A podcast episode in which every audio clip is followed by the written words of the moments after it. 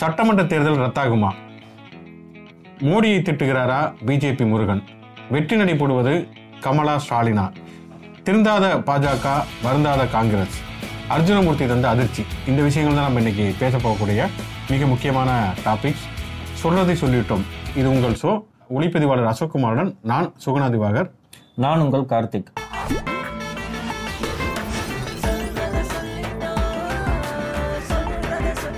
நம்ம இந்த ஷோ ஆரம்பிச்சில இருந்து இந்த எலெக்ஷன் டைம்ங்கிறனால நம்ம பார்த்துட்டே இருக்கோம். கெட்ட சகனங்கிற மாதிரி இந்த கவுண்டமணிக்கு காலில் செருப்பு பியுமே வடுகுப்பட்டி கொடுத்த காசு. அந்த மாதிரி தமிழ்நாடு எப்படியாவது நல்லதுக்கு நடந்துரும். தமிழ்நாட்டுக்கு ஒரு புரட்சி அடிச்சிடாதா? ஒரு ஒளி பரவாதா? அப்படின்னு நினைச்சிட்டு இருக்கிறப்ப இப்படி ஒரு ஒரு மாற்றங்களா ஒரு ஒரு ஏமாற்றங்களா நடந்துகிட்டே இருக்கு. அந்த ஏமாற்றத்தோட இன்னொரு படியா தான் இதை நம்ம பார்க்க வேண்டியதா இருக்கு. ஏன்னா தமிழ்நாட்டோட ஊழல் இருந்து எல்லா பிரச்சனையுமே தீர்க்க மனுஷங்களால முடியாது. ரோபோக்களால தான் முடியும்னு நினைச்ச ஒரு மாமனிதர் அவர்.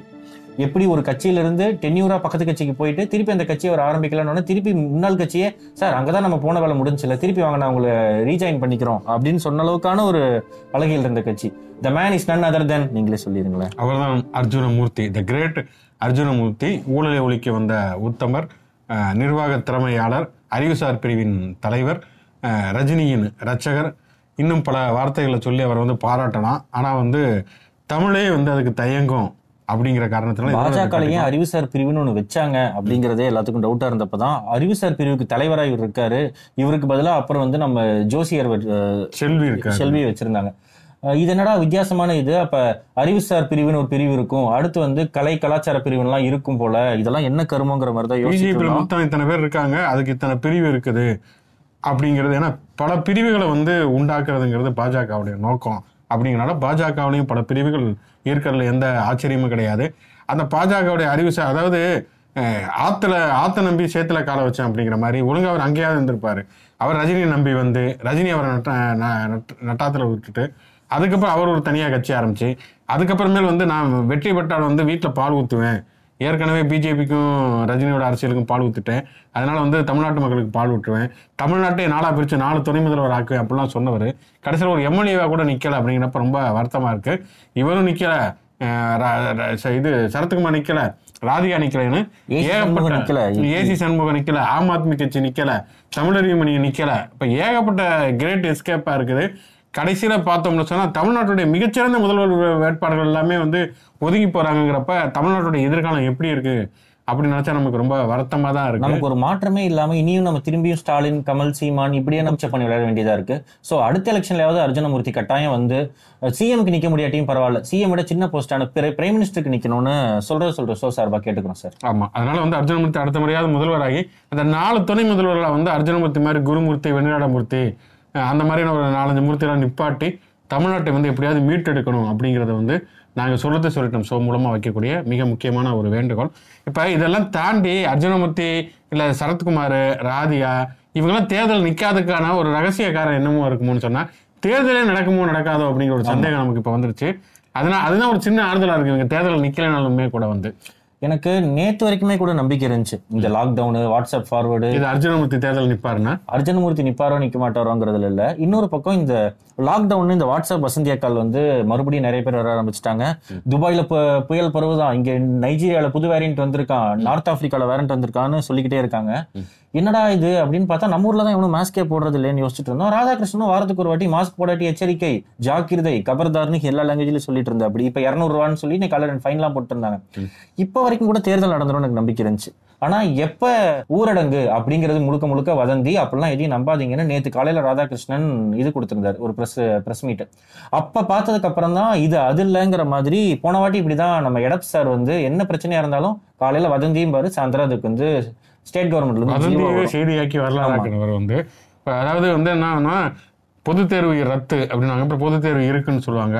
அப்ப ஊரடங்கு இருக்குன்னுவாங்க. அப்புறம் இல்லைன்னுவாங்க. வதந்தியை பரப்பவர்கள் மீது கடும் நடவடிக்கை எடுக்கப்படுவாங்க அதுக்கப்புறம் அந்த வதந்தியை இவங்களே பரப்புவாங்க.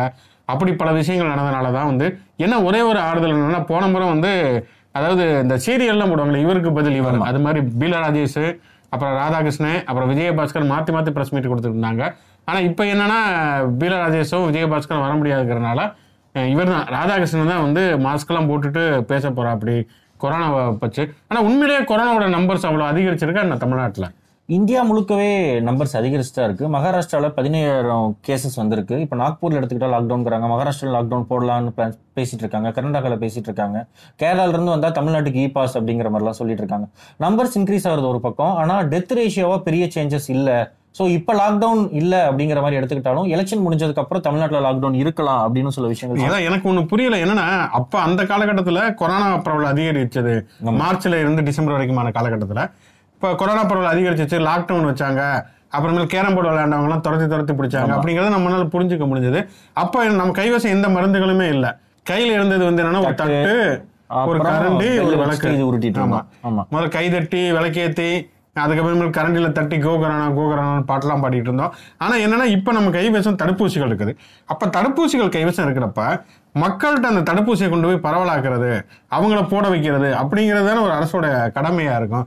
இப்போ இவங்க திருப்பி அதாவது கொரோனா அதிகரிக்குதுங்கிற ஒரு காரணமாகவே சொல்லிக்கிட்டு இருக்கப்பதான் நமக்கு ஒரு சந்தேகம் வரும். ஏன்னா நமக்கு முன்னாடியே ஒரு அனுபவம் இருக்குது உள்ளாட்சி தேர்தலில் ஜெயலலிதா அப்போலோவில் அட்மிட் ஆகிறப்ப உள்ளாட்சி தேர்தல் வந்து அறிவிக்கிறாங்க. ஏன்னா ஜெயலலிதா ஹாஸ்பிட்டலில் இருக்காங்கனால அனுதாபலையில் ஏடிஎம்கே ஜெயிக்கும் அப்படிங்கிறத அறிவிக்கிறாங்க. அப்ப திமுக போய் ஒரு கேஸ் போறாங்க அந்த இடஒதுக்கீடுலாம் சரியா அமல்படுத்தல. பட்டியலினத்தவருக்கும் மகளிருக்குமான இடஒதுக்கீடு இது பண்ணல. தொகுதி கரெக்டா வந்து வரையறை பண்ணல அப்படின்னு போடுறப்ப கோர்ட் அதுக்கு ஸ்டே போடுறாங்க. அதுக்கு பிறகு கேஸ் நடக்குது அதெல்லாம் நடந்தாலுமே கூட இவங்க அதை காரணம் கட்டியே தொடர்ச்சியா வந்து தேர்தலை நடத்தாம எவ்வளவு தூரம் முடியுமோ அவ்வளவு தூரம் தள்ளி போட்டு இழு இழுன்னு இழுத்து பண்ணிட்டு கடைசியில் இப்போ வரைக்குமே என்ன நிலைமைனா புதிதாக பிரிக்கப்பட்ட மாவட்டங்களுக்கு வந்து உள்ளாட்சி தேர்தல் நடத்தலை. அதே மாதிரி நகரங்கள்ல வந்து தேர்தல் உள்ளாட்சி தேர்தல் நடத்தல கவுன்சிலருக்கு மேயருக்கு நடத்தல கிராமப்புறங்களில் மட்டும்தான் உள்ளாட்சி தேர்தல் நடந்திருக்கு. அதுலயுமே கூட திமுக தான் அதிகம் வந்திருந்தாங்க. இன்னொன்னு ஒரு எட்டு ஒன்பது வருஷமா உள்ளாட்சி தேர்தல் கூட நடத்தல அப்படின்னா அது கிரவுண்ட் ரியாலிட்டியில எவ்வளவு பெரிய பாதிப்புகள் வரும்னு ஒரு சிஎம்கோ இல்ல இங்க இருக்கிற எந்த அமைச்சர்களுக்குமே அதை பத்தின எந்த பிரச்சனையுமே பக்கத்து ஸ்டேட் பாண்டிச்சேரியில போய் மோடி வந்து காங்கிரஸ் நடத்தலன்னு சொல்லி திட்டிட்டு இருந்தா அப்படி. இங்கேயும் அதே நிலைமை தான். ஏன்னா குப்பல்ல இருந்து இது ஸ்ட்ரீட் லைட் வரைக்குமே வந்து உள்ளாட்சி தேர்தல் நிர்வாகத்தோட இது இப்ப அதனாலதான் ஒரு சந்தேகம் வருது. என்னன்னா அப்படி காரணம் காட்டி இது வரைக்குமே உள்ளாட்சி தேர்தல் ஏதோ ஒரு காரணம் காட்டி தள்ளி போட்ட மாதிரி கொரோனாவை காரணம் காட்டி சட்டமன்ற தேர்தல் தள்ளி போகிறதுக்கான வாய்ப்புகள் இருக்குதா அப்படிங்கிறது. ஏன்னா ஒரு பக்கம் இப்படியான நிலைமைகள் இன்னொரு பக்கம் பார்த்தோம்னா வரக்கூடிய கருத்து கணிப்புகள் எல்லாமே வந்து ஏடிஎம்கேக்கு சாதகமாக இல்லை. திமுக கூட்டணி தான் ஜெயிக்கும் அப்படின்னு சொல்லிட்டு டைம்ஸ் நவோடைய கருத்து கணிப்பாளர்களோட சி ஓட்டர்ல இருந்து ஏபிபில இருந்து இப்போ நம்ம சி ஓட்டர்ல இருந்து எல்லாமே எடுத்துக்கிட்டா கம்ப்ளீட்டா ஒன் சைட் சர்வே ரிசல்ட்ஸ் தான் வந்துகிட்டு இருக்கு. ரெண்டாயிரத்தி பதினாறு எலெக்ஷன் எடுத்துக்கிட்டாலும் இப்படிதான் வந்துச்சு. என்னன்னா திமுக ஜெயிச்சிரும் அப்படின்னாங்க. ஆனா அதுக்கு ஆப்போசிட்டா ஏடிஎம்கே வின் பண்ணாங்க. இந்த மாதிரி இந்த வாட்டியும் வந்து திமுக வின் வின் பண்ணும் அப்படின்னு ஒன் செவன்டி சீட்ஸ் பக்கம் சொல்லிட்டு இருக்காங்க. சோ இதெல்லாம் சேர்த்து வச்சு ஒரு தோராயமா ஒரு போர்டில் அடுக்கி பார்த்தா ஒருவேளை அவங்க கொண்டு வரக்கூடிய அதிசய பொருள் கொரோனா வச்சு தேர்தலுக்கு ஏதாவது ஆப்பு வைப்பாங்களா? அப்படிங்கிற சந்தேகம் வர ஆரம்பிக்குது.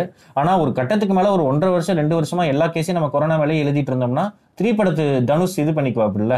அந்த மாதிரி எனக்கு என் மேல இதுக்கு மேலலாம் பழி தூக்கி போடாதீங்கடா. நீ நீ பாவம் அப்படிங்கிற மாதிரி அது சீனாக்கே ஓடி போயிடும் ஆமா.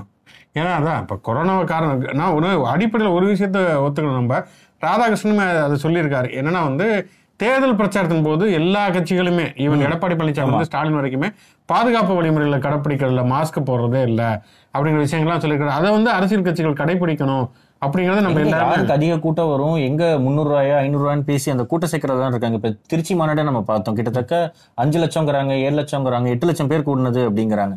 என்ன விதிமுறைகள்? இப்போ ஒரு தேட்டருக்கே வந்து ஃபிஃப்டி பர்சன்ட் தான் அலோவ் பண்ணும் இப்பதான் ஹண்ட்ரட் பர்சன்ட் அலோவ் பண்ண ஆரம்பிச்சிருக்காங்க. ஆனா அவ்வளவு பெரிய ஒரு ஓப்பன் ஏரியால இத்தனை பேர் உட்கார வைக்கிறது?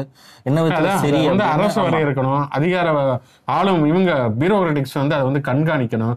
இந்த மாதிரியான பல விஷயங்கள் அடிப்படையில் இருக்குன்னு வச்சுங்களேன் வந்து. இதை வந்து முறைப்படி வந்து கண்காணிக்காம இதை வந்து சரிப்படுத்த நெறி- நெறிப்படுத்தாம இப்படி வந்து எந்த வித கண்ட்ரோல் இல்லாம அதுக்கு அனுமதி கொடுத்துட்டு இப்ப வந்து கடைசி நேரத்துல வந்து இப்படி சொல்றதுங்கிறது எந்த விதத்துல சரின்னு சொல்ல தெரியல. இன்னொரு விதமாவும் சொல்றாங்க. என்னன்னா தேர்தல் முடிஞ்ச பிறகும் கூட அந்த எப்படி ரிசல்ட் வரதுக்கு ஒரு மாசம் ஆகிறப்ப லாக்டவுன் வந்து அறிவிக்கிறதுக்கு வாய்ப்புகள் இருக்குது. அப்படிங்கலாம் சொல்ல வர்றாங்க வந்து எப்படியா இருந்தாலும் வந்து தேர்தல் வந்து ஒரு முறைப்படி நடக்கப்பட வேண்டும் அப்படிங்கிறது நம்முடைய கோரிக்கையாக இருக்குது.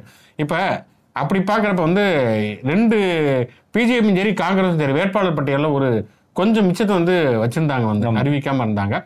பிஜேபியும் வெளியிட்டிருக்காங்க காங்கிரஸ் வெளியிட்டிருக்காங்க. அதில் தான் பார்த்தோம்னு சொன்னால் ஒரு வினோதம் தெரியுது. பிஜேபி பார்த்தோம்னா வேட்பாளர் பட்டியலில் வந்து போன முறை வந்து இந்தியில மட்டுமே ஹிந்திலையும் ஆங்கிலத்திலையும் வேட்பாளர் பட்டியல் வெளியிட்டாங்க. தமிழ்நாட்டுல வேட்பாளர் பட்டியல் வெளி- வெளியிட்டப்போ ஹிந்தி அண்ட் இங்கிலீஷ் ரெண்டே லாங்குவேஜ் தான் யூஸ் பண்ணியிருந்தாங்க. அதுல வந்து ஃபீமேல் கேண்டிடேட் எல்லாத்துக்குமே வந்து போல்டுல போட்டிருந்தாங்க. ஏதோ நமக்கெல்லாம் இங்கிலீஷ் தெரியுங்கிறனால இந்த வாட்டி நீங்கள் பார்த்துக்குங்க அடுத்த எலெக்ஷன்ல இருந்து ஒன்லி ஹிந்தி அப்படிங்கிற டோனோட தான் இருப்பாங்க அப்படின்னு நினச்சோம். இப்போ பாண்டிச்சேரி லிஸ்ட்டில் வந்து சரி போய் தொலைங்க அப்படிங்கிற மாதிரி ஹிந்தி இங்கிலீஷ் கடைசியாக மிச்சம் சொச்சம் இந்தா வித்துணுண்டு இந்த பெரிய சைஸ் இலையில குட்டியுண்டா இது வைப்பாங்களே பிக்கிள் அந்த மாதிரி தமிழ்லையும் எழுதியிருக்காங்க. இந்த அளவுக்கு பாஜக வந்திருக்கிறதே இவனுங்களை இவனுங்கள் வரி இல்ல. தமிழ் தமிழ் ஊருகையே தமிழை பயன்படுத்துறது ஓரளவுக்கு பரவாயில்லைங்கிற அளவுக்கு தான் இருக்குது. ஆனா வந்து கூட்டங்கள்ல முழுக்க வந்து நீர் உயர நெல் உயரம் நெல் உயர வரப்பு உயரம் பெட்ரோல் உயர டீசல் விலை உயரும் இப்படியெல்லாம் சொல்லிவிட்டு வேட்பாளர் பட்டியல் தமிழ்நாட்டிலையும் பாண்டிச்சேரியிலையும் நடக்கக்கூடிய தமிழர்கள் வாக்களிச்சு அவங்களை தேர்ந்தெடுக்கக்கூடிய அந்த தேர்தலில் தமிழ்ல வந்து வெளியிறதுக்கு ஏன் வந்து இவங்களுக்கு கஷ்டமா இருக்கு தமிழர்கள் வாக்களிக்க மாட்டாங்கங்கிற மாதிரி அவங்களே முடிவு பண்ணிடுறாங்களா? ஒரு முன். ஒரு முன் அபிமானம் தவறுங்கிறத தான் பாஜக புரிஞ்சுக்கணும். இந்தி திணிப்பை எங்கெங்கேயோ திணிக்கிறதுங்கிறது ஓகே கடைசியில வேட்பாளர் பட்டியலையும் வெளியிறதுலயுமே இந்தி திணிக்கிறதுங்கிறது எந்த விதத்தில் நியாயம்னு தெரியல. இந்த பக்கம் காங்கிரஸ்ல நகர்ந்து வந்தோம்னா விஜயதரணியை வி- விளவங்கொடு தொகுதியுடைய வேட்பாளராக போடக்கூடாது. ஏன்னா ஏற்கனவே ரெண்டு முறை வந்து அவங்க வந்து எம்எல்ஏவா இருந்திருக்காங்க. கடும் அதிருப்தி இருக்கு. காங்கிரஸ் வந்து வெற்றி பெறுவது கடினம் அப்படின்னு தான் அங்க உள்ளூர் காங்கிரஸ்காரர்கள் கன்னியாகுமரியிலேருந்து சொந்த காசு போட்டு பஸ் ஏறி வந்து சத்தியமூர்த்தி மிகப்பெரிய சத்தியாகிரகம்லாம் பண்ணிக்கிட்டு இருந்தாங்க. ஆனால் வந்து திருப்பியுமே வந்து விளம்பங்கோட்டில் விஜயதரணி தான் அவங்க காங்கிரஸ் வந்து அறிவிச்சிருக்காங்க. இது ஸோ விஜயதாரணி ஒருவேளை ஜெயிச்சிருவாங்க அப்படிங்கிற பயத்தில் இருந்திருக்கலாம் இத்தனை நாள். அதனால விஜயதாரணி ஒரு கேண்டிடேட்டாக போடாமல் வெயிட் பண்ணிட்டு இருந்திருக்கலாம். எங்க இத்தனை பேர் போராட்டம் பண்ணி இல்ல இல்ல இவங்க வந்தா கட்டாயம் தோத்துருவாங்க அப்படின்னு காங்கிரஸ் மேலிட வரைக்கும் போய் சொல்லியிருக்காங்களோ அதுக்கப்புறம் தான் சரி எட்டு ஜமீன்தார்கள் எல்லாருமே பிளான் பண்ணி சரி எட்டு கோஷ்டி எல்லாம் முடிவு பண்ணியிருப்பாங்க. சரிப்பா விஜயதரணி இந்த இந்த எலெக்ஷன்ல அவங்க நின்னாலுமே தோத்துருவாங்களாம். அப்ப நமக்கு எந்த பிரச்சனையும் இல்ல. திமுக டென்ஷன் ஆவாங்க. அதனால விஜயதரணி இந்த வாட்டி நிக்கட்டும் அப்படின்னு முடிவு பண்ணியிருப்பாங்கன்னு நினைக்கிறேன். என்ன ஒரு நம்பிக்கை உங்களுக்கு காங்கிரஸ் மேல? எனக்கு இப்ப நம்மளோட பிஜேபி முருகன் வந்து அந்த ஸ்டாலின் வந்து ஏழு வாக்குறுதிகள் கொடுத்தார் இல்லையா? அவர் கொடுத்த மறு நிமிஷத்துல என்ன சொல்றாருன்னா ஐயோ இது வந்து மத்திய அரசோட திட்டம் மத்திய அரசோட திட்டம். அதை வந்து ஸ்டாலின் வந்து காப்பி அடிச்சிட்டாரு. இதை ஏற்கனவே நாங்க நிறைவேற்றிக்கிட்டே இருக்கோம் அப்படின்னு சொல்லிக்கிட்டே இருக்காரு. எனக்கு அது ஒண்ணு புரியல. இவங்க வந்து ஒரு நீட்டு கொண்டு வராங்க. எல்லாரும் எதிர்த்து என்ன பண்றாங்க? இது வந்து காங்கிரஸ் காலத்திலே கொண்டு வரப்பட்டது. ஏன் இப்ப எதிர்க்கிறீங்கிறாங்க ஜிஎஸ்டி கொண்டு வரப்ப இதை ஏன் எதிர்க்கிறீங்கன்னா இதெல்லாம் காங்கிரஸ் காலத்திலே கொண்டு வந்தது. வேளாண் பாதுகாப்பு மசோதா அது காங்கிரஸ் காலத்துல கொண்டு வரப்பட்டது. அப்ப இவங்க சொல்லக்கூடிய இவங்க கொண்டு வர எல்லாமே காங்கிரஸ் காலத்துல கொண்டு வந்துச்சு. கொண்டு வரப்பட்டத திட்டங்கள் தான் அறிவிப்புகள் தான் அப்படின்னு சொல்லி முருகன் தொடர்ச்சியா வந்து சொல்லிட்டே இருக்காரு. அப்ப சொந்த சொந்தமா நீங்க என்னதான் கொண்டு வந்திருக்கீங்கன்னா நாங்க தான் வித்திருக்கோம்ல எல்லாத்தையும். வித்து தான் இருக்காங்க. கொண்டு வந்ததுன்னு எதுவுமே இல்லை அப்படிங்கிற மாதிரி தான் எதை கொண்டு வந்தால் இழப்பதற்குங்கிற மாதிரி தான் அவங்க வந்து பண்ணியிருக்காங்க. அப்ப நியாயப்படி பார்த்தா இது எல்லாமே காங்கிரஸோட திட்டம் தானே? அப்புறம் மத்திய அரசோட திட்டம்? இது மத்திய அரசோட திட்டம் ஸ்டாலின் காப்பி அடிச்சிருக்காரு அப்படின்னு சொல்றது மூலமா இவர் வந்து ச- முருகன் வந்து எனக்கு ரெண்டு சந்தேகம். என்னன்னா வந்து காங்கிரஸ் திட்டத்தை மோடி காப்பி அடிச்சிட்டாருங்கிறது தானே? அப்படி பார்த்தா ஒரு லாஜிக்கலாக கரெக்டாக இருக்கும். அப்படிங்க அப்போ இவர் ஸ்டாலினை திட்டாரா மோடியை திட்டாரா அப்படிங்கிற ஒரு அடிப்படையான ஒரு கேள்வி இருக்குது இன்னொன்று மத்திய அரசோட திட்டத்தை ஸ்டாலினுமே காப்பி அடிச்சாலுமே இவர் எப்படி உரிமை கொண்டாட முடியும்? ஏன்னா ஒரிஜினல் ஓனர் காங்கிரஸ் தானே அப்படிங்கிற ஒரு சந்தேகமும் இருக்கு. இப்ப வந்து தேர்தல் பிரச்சாரங்கள் சூடு பிடிச்சிக்கிட்டு இருக்குது. ஒரு பக்கம் பார்த்தா கமலஹாசன் சென்னையில இருந்து ஃபிளைட் ஏறி. அங்க போய் ஆட்டோ பிடிச்சு கோயம்புத்தூர்ல ஆட்டோக்காரங்க இவங்க வா வாக்கிங் போறவங்க எல்லாத்துலயும் பிரச்சாரம் பண்ணிட்டு இருக்காரு. ஸ்டாலின் பார்த்தோம்னு சொன்னோம்னா வந்து அவர் ஒரு பக்கம் வாடகை சைக்கிள் எடுத்துட்டு போய் அதை வந்து பஸ் ஸ்டாண்ட்ல நிப்பாட்டிட்டு அங்கிருந்து இறங்கி வாக்கிங் போய் அவர் ஆறு. மாசமாவே சைக்கிள் ஓட்டி இருந்தார் ஈசிஆர்ல ஆமா. ஆரியா இந்த பக்கம் போனா நான் இந்த பக்கம் போறேங்கிற மாதிரி தான் பண்ணிக்கிட்டு இருந்தா பண்ணிட்டு இருந்தாரு. கடைசியில் சைக்கிள் ஓட்டின தமாகாக்கு சின்னமும் ரெட்டலை ஆகி போச்சு. இப்படி எல்லா பக்கமே தேர்தல் பிரச்சாரங்கள் சூடு பிடிச்சிட்டு கூடிய இது அப்படிங்கிற இப்ப வந்து வேட்புமனு தாக்கல் கிட்டத்தட்ட முடிய போகுது. ஃபைனலிஸ் ஆக அப்ப அடுத்தடுத்து வரக்கூடிய காமெடிகளை அடுத்தடுத்த நாட்களில் இன்னும் சுவாரஸ்யமாக அலசுவோம். நன்றி. நன்றி.